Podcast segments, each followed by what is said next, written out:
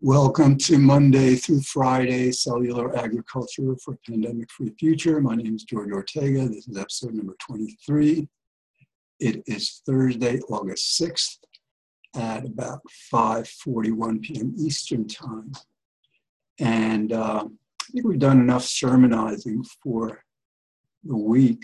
Um, I want to review the basics again because then you'll understand what the sermonizing is all about and why you know why it's necessary.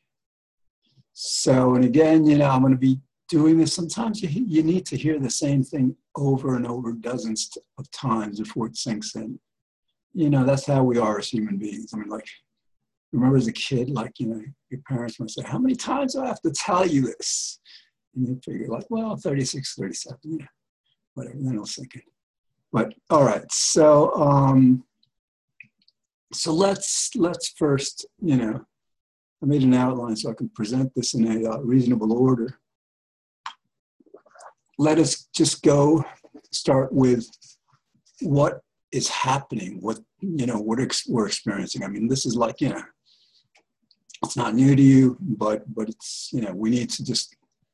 This is the first thing we need to consider. So so basically, you know, there's been a lot of loss, loss of life, loss of health.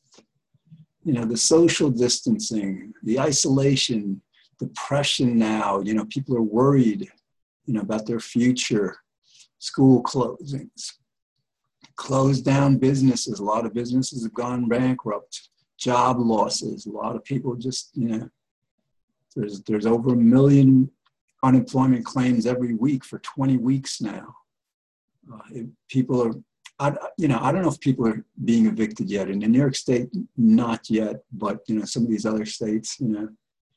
Um, and you know, lastly, if you want to put a number on it, the Congressional Budget Office predicted in May that once this is all done, it will have cost us eight trillion dollars.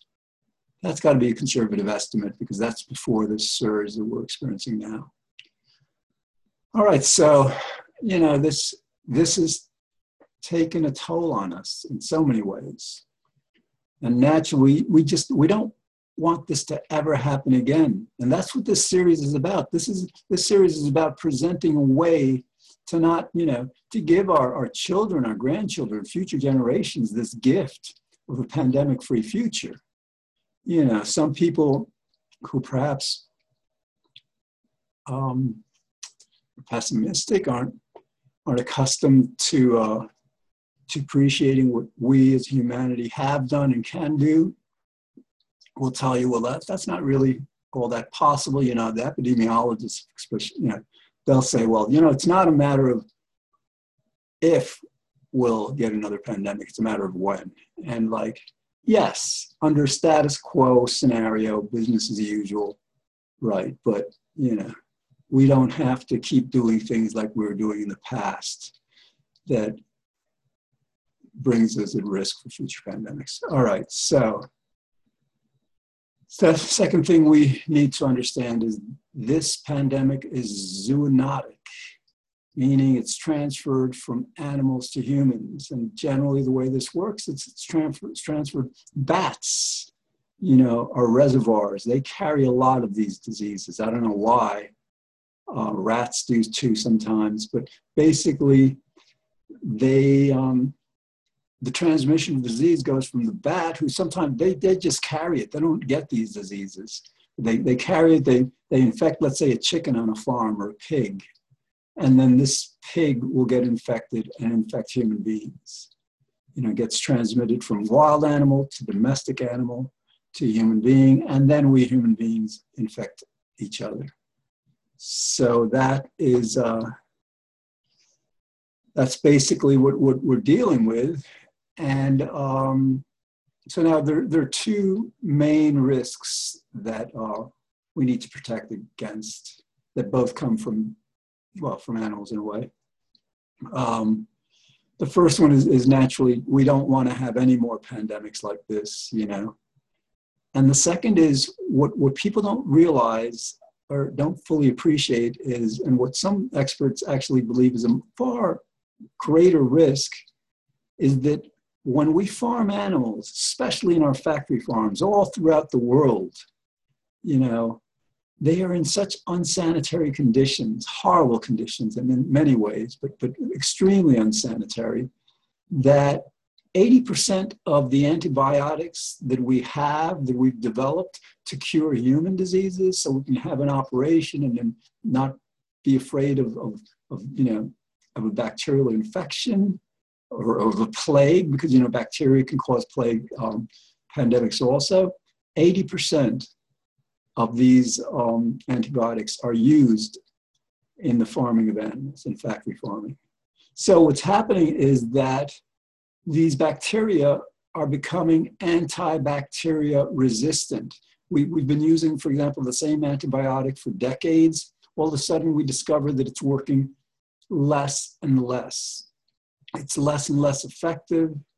And this, this is because the more we use the antibiotics, the more of an opportunity these bacteria have to mutate and to develop, to develop defenses against you know, our antibiotics. All right, so those are the two main risks pandemics, both from viruses and bacteria. And then you have this additional bacterial superbugs, they call them, these, these, these bacteria that have developed resistance. And once we get them, you know, we have, we have no defense against them. Okay, so that, those are the risks. Okay, now answers. Um, potential answer especially for the for the viruses, is that um, we're working on, you know, we're working on a vaccine for this coronavirus. Now, what happens with a lot of in the standard procedure is, well, you get an outbreak or an epidemic or pandemic, and then the researchers go to work at trying to find a vaccine for this. And and and let me, you know, keep in mind, it's not always possible. For example, AIDS has been around for the 80s. There's still no vaccine for AIDS. Okay, um, so the, the, the fastest um, vaccine has ever been developed was in response to the 1957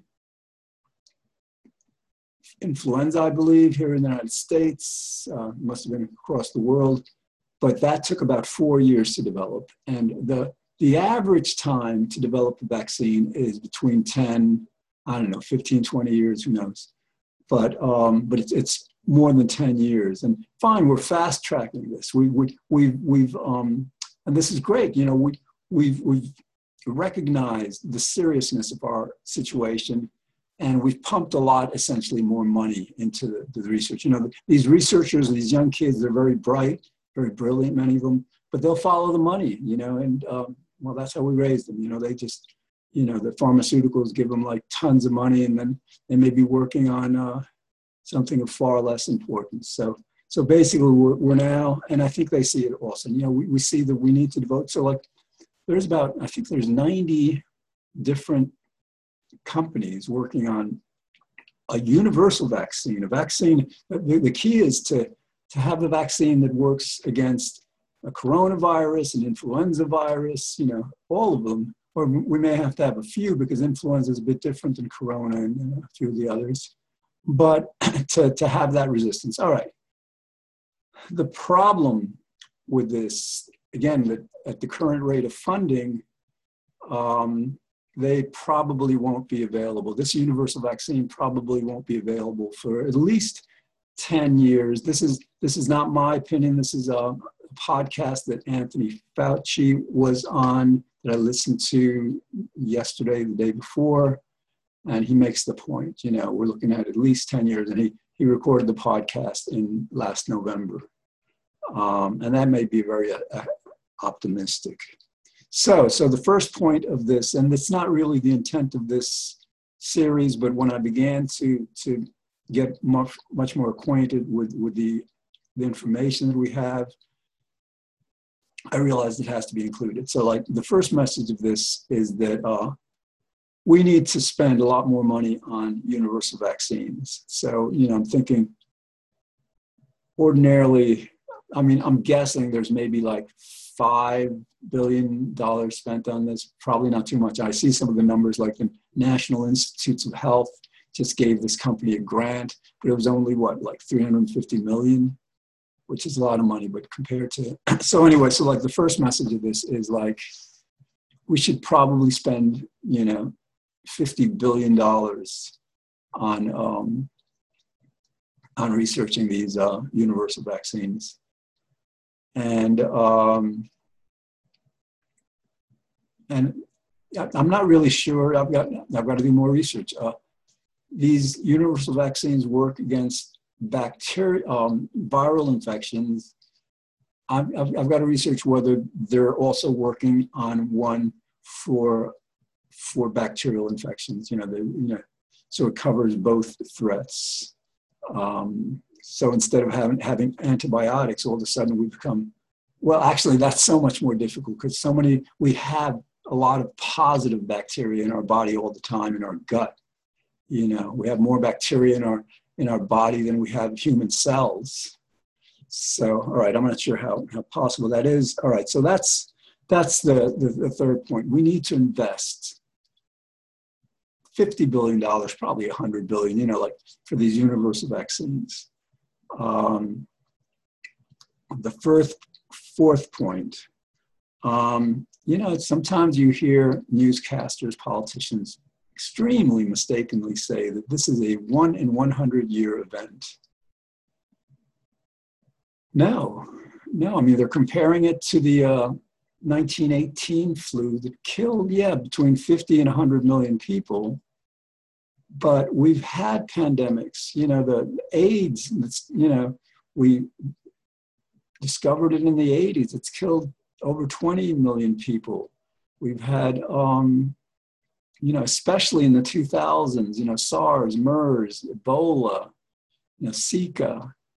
You know, the, the, the, the problem is that because of our, let's say, increased transportation, we're flying 4 billion passenger airline flights every year. Um, factory farms are everywhere, whereas in, in 1918 there, there were very few. Um, so so we, we were at, a lot more risk for these pandemics than we were 50 years ago or 100 years ago. So, so it's, it's not accurate to say this is a one in 100 year event. Um, so um, again, they're, they're happening, pandemics are happening with increasing frequency.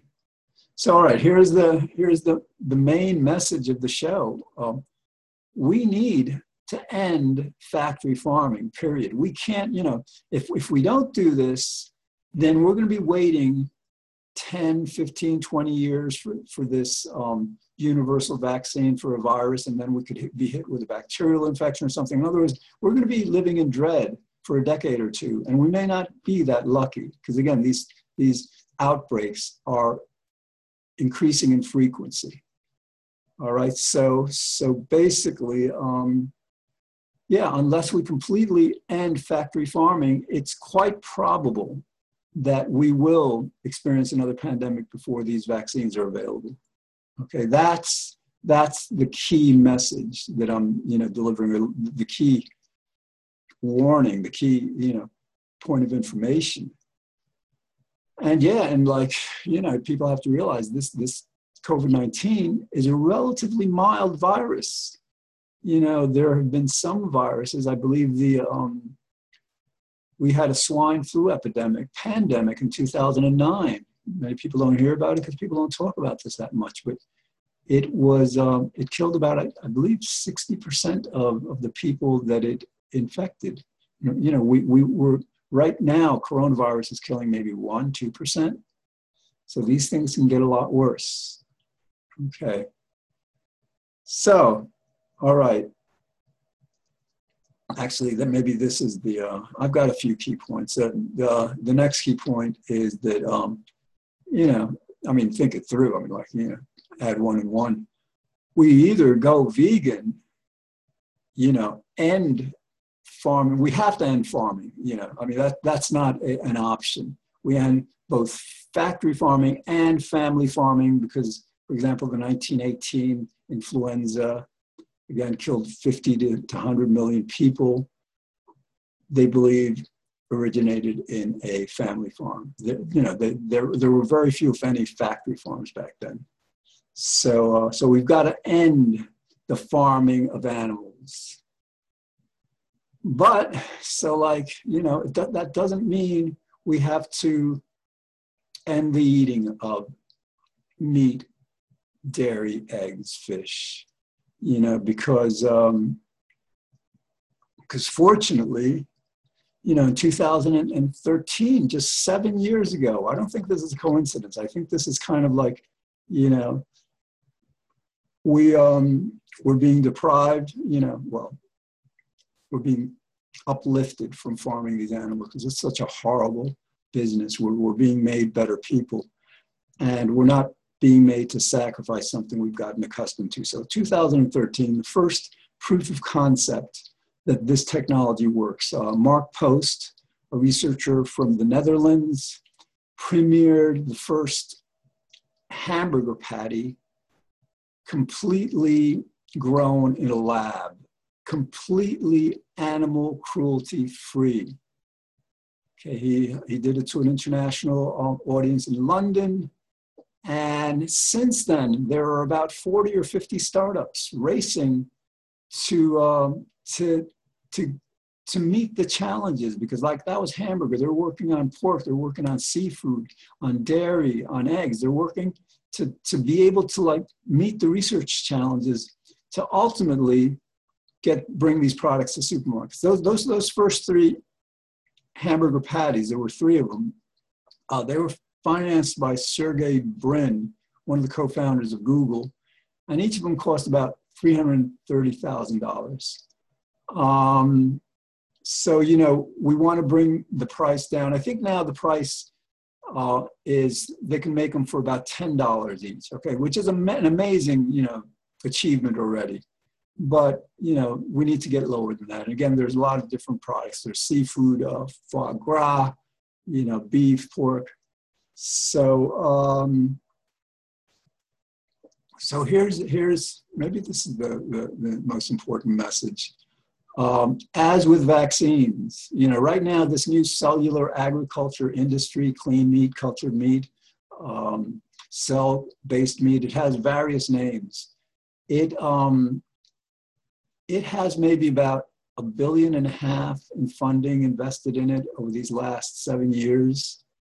And at this rate of investment, you know, industry insiders, I've, I've spoken to some of them, uh, and they, you know, they, they, they report this, they're, you know, they're candid with this. They, they, um, they predict that it may take 10 years or longer for these products to be in supermarkets, you know, to any substantial number, you know, where you can go there and just like, you know, you get a hamburger or a chicken, whatever, you know.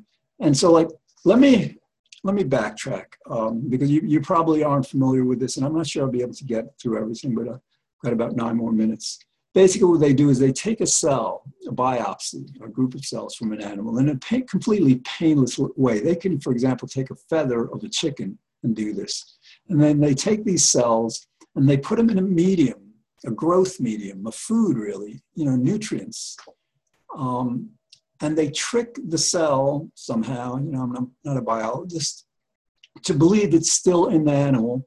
So, uh, and somehow they manipulate it to, um, to just grow into whatever kind of meat we want. You know, if we want, um, you know, light meat, dark meat, if it's chicken, you know, hamburger, whatever. So basically, these, these cells multiply, and that's that's it. It's nothing more complicated like that. It doesn't involve genetic modification, and it's it has to be done in sterile environments, and that that's very important because that's what protects us. In other words, like if we're shifting from farming animals, factory farms especially, to this lab grown meat, fish, dairy, then we're basically removing the opportunity for these outbreaks to happen. You know, a bat is not going to get into one of these labs You know, there, there are no animals to, to infect in there. You know, so it's a completely sanitary process, and that's what's key. Um, so anyway, so at the rate of research, um, rate of spending now, it may be 10 or, or years or longer. And, uh, and again, you know, um, we haven't been that lucky, you know, with, with this pandemic. Uh, you know, do we really want to go another 10, 15 years just in dread of the, this next one? And this is after, you know, who knows how long it'll take us to come out of this one. It may take a year or two. The New York Times podcast said it, we may be going in waves, you know, opening and closing society back and forth three, four times. This may take three, four years. So, uh, so the idea is that just like I uh, suggested, we invest $50 billion in, um, in universal vaccines, we should absolutely invest $50 billion, not tomorrow, not next year, you know, three years, but beginning, well, once realistically, once Biden gets into office, because, you know, Trump and the Republicans are just not going to do this, okay? So we immediately inject $50 billion into this research. And, you know, just like we're fast tracking the vaccine for coronavirus, it ordinarily takes 10, 20 years. We may have one in a year because we're pumping so many resources. We can do the same thing for this new industry. Okay, we pump $50 billion into it, and we'll discover that, you know, in two, three years, so many more researchers are, are working on the problems, so much, so many more research resources are devoted to the, to the problem. You know, they get the right equipment. They, they, you know, so much more interest, more people. And, and all of a sudden, you know, instead of it taking 10, 15, 20 years for these products to be in supermarkets, you know, uh, to a great degree, we have them in two or three years. You know, that's a realistic assessment. Again, just, just look at what we're doing with the vaccine. So that's, that's the point. So $50 billion now, people might say, oh, that's so much money, but is it really? Again, remember uh, the Congressional Budget Office estimated in May that this coronavirus is going to cost us $8 trillion. So, what is $50 billion as a percentage of that? It's one half of 1%. Um, by comparison, you know, the average homeowner, you know, let's say a home, home cost, let's say $220. It's not around here in Westchester, but someplace where homes are cheaper, houses. Um, and they will invest, you know, $1,000 a year. For over, over 10 years, they'll invest $10,000 to ensure that home against theft, fire, you know, damages. And so that investment to protect the home, and we all know that homes generally don't get lost to fire and, and theft and all that. This is, a, this is like buying peace of mind so, you know, homeowners spend about 7% of the cost of their, no, no, 4.5%, I'm sorry, 4.5% of the cost of their home in homeowners insurance for something that very likely is not going to happen. So we're, we're just like, you know, again, 50%, $50 billion is one half of 1%, seven times less than the average homeowner spends to insure their home against something that hardly, you know, that's really, you know, again, it's, it's a peace of mind investment. So, all right. So, um, so now let's put things together. You know, having already spent $4 trillion on the coronavirus and expecting to spend another four, probably at least again, because like, you know, there have been surges. Uh, it would be the height of folly, of irresponsibility, of corruption for our politicians to not invest this money. You know, tax the super rich if you need to. You know, it's not like we don't have the money. Um, you know, this we're living in, a, in an age of, of, of there's more income income inequality now than there was during the Great Depression. You know, it's uh, it's really not good, not right. So um, so that's what we need to do. We, we need to invest this money again, not in two years or three years. We want to invest in now, starting in January. So um, let's, you know, I've, only got about three and a half minutes left. Let's go a bit into the religion. You know, um, this is probably punishment from God. I mean, the, the, way we treat those animals are so horrible. Just one example. And I think I'm going to like devote one show. There's a book that I have, a Kindle book, that just has so many examples.